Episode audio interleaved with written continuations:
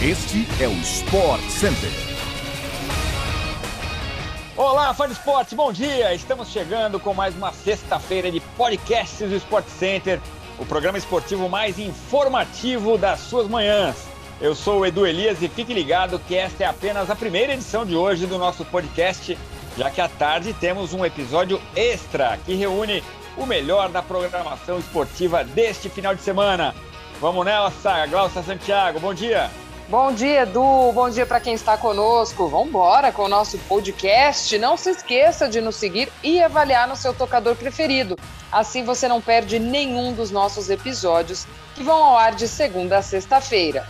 Lembre-se também de nos seguir pela ESPN e no Star Plus. Hoje o Sport Center chega em três edições ao vivo para você.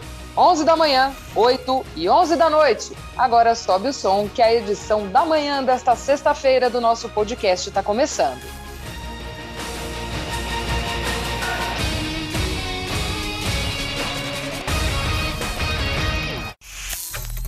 A seleção brasileira feminina jogou ontem contra a Espanha em um amistoso disputado na Pinatar Arena, no município espanhol de San Pedro del Pinatar. Jogando sem Marta, que teve uma lesão no ligamento do joelho esquerdo no final de março, o Brasil segurou a pressão das espanholas e a partida terminou empatada em 1 a 1. A Espanha abriu o placar com Alexia Putellas, atual melhor jogadora do mundo, mas o Brasil empatou ainda no primeiro tempo com o um gol de Geiser. A equipe da técnica Pia Sandhog volta a campo nesta segunda-feira às três e meia da tarde contra a Hungria, também em amistoso. O time espanhol joga na terça-feira contra a Escócia pelas eliminatórias da Copa do Mundo Feminina. Falando em eliminatórias para o Mundial Feminino, torneio que acontece no ano que vem na Austrália e na Nova Zelândia, Macedônia do Norte e Inglaterra se enfrentam hoje a partir das três da tarde, com transmissão exclusiva no Star Plus.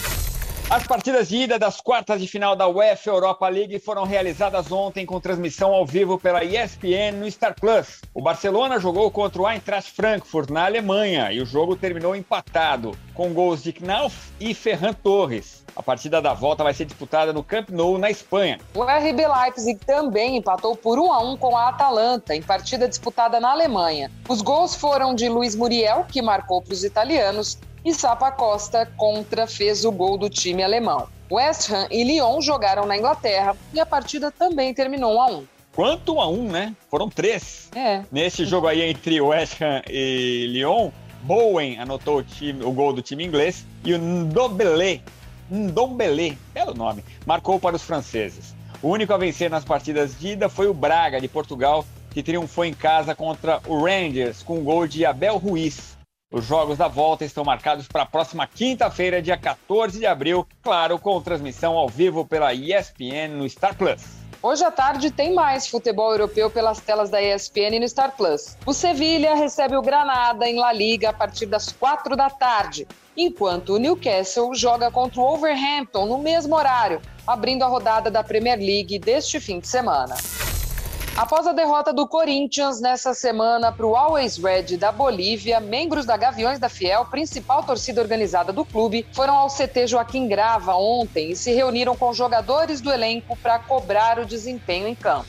A entrada no CT foi liberada por dirigentes da equipe alvinegra e as principais críticas dos torcedores estão relacionadas à atitude dos atletas dentro de campo além de mensagens de apoio ao técnico Vitor Pereira. O time foi derrotado em todos os clássicos neste ano de 2022, incluindo uma eliminação diante do São Paulo no Paulistão. Também na tarde de quinta-feira, o goleiro Cássio e a sua esposa Janara foram ameaçados com uma foto de arma e áudios com dizeres de que vão os esculachar caso o goleiro não deixe o clube. A foto e as mensagens foram enviadas ao personal trainer de Janara. O zagueiro Gil também foi citado e ameaçado nos áudios. Que absurdo. O camisa 12 do Timão ainda foi à delegacia para registrar a ocorrência nesta quinta-feira. Em contato com espn.com.br, a Janara afirmou que Cássio está arrasado como ela nunca viu com as ameaças.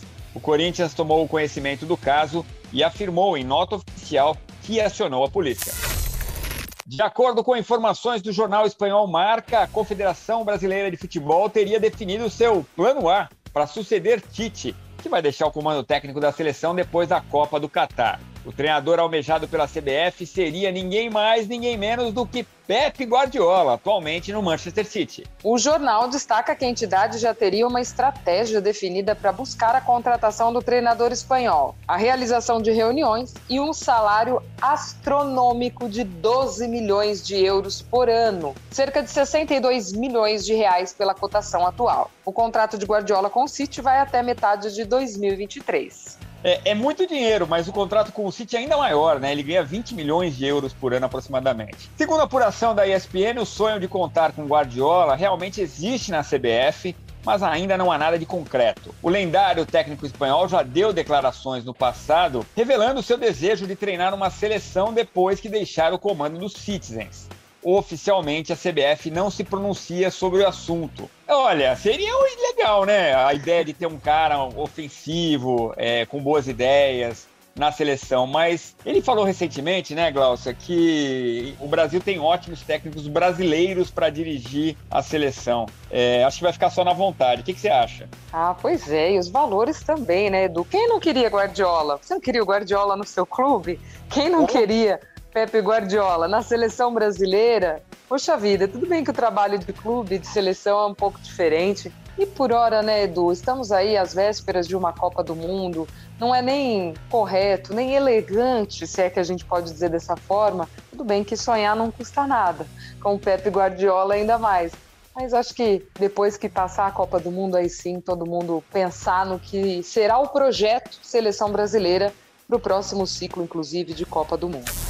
Fim de papo nesta nossa primeira edição do podcast do Sport Center. Você já sabe, às tardes de sexta-feira temos uma edição extra especial. Fique ligado também na ESPN, no Star Plus. A gente se encontra sempre com muita informação para você. Um beijo, ótimo dia. Beijo também, Edu. Até a próxima, amigo. Valeu, Glaucio. Abraço, beijos, fã de esporte. A gente se vê por aí. Até a próxima.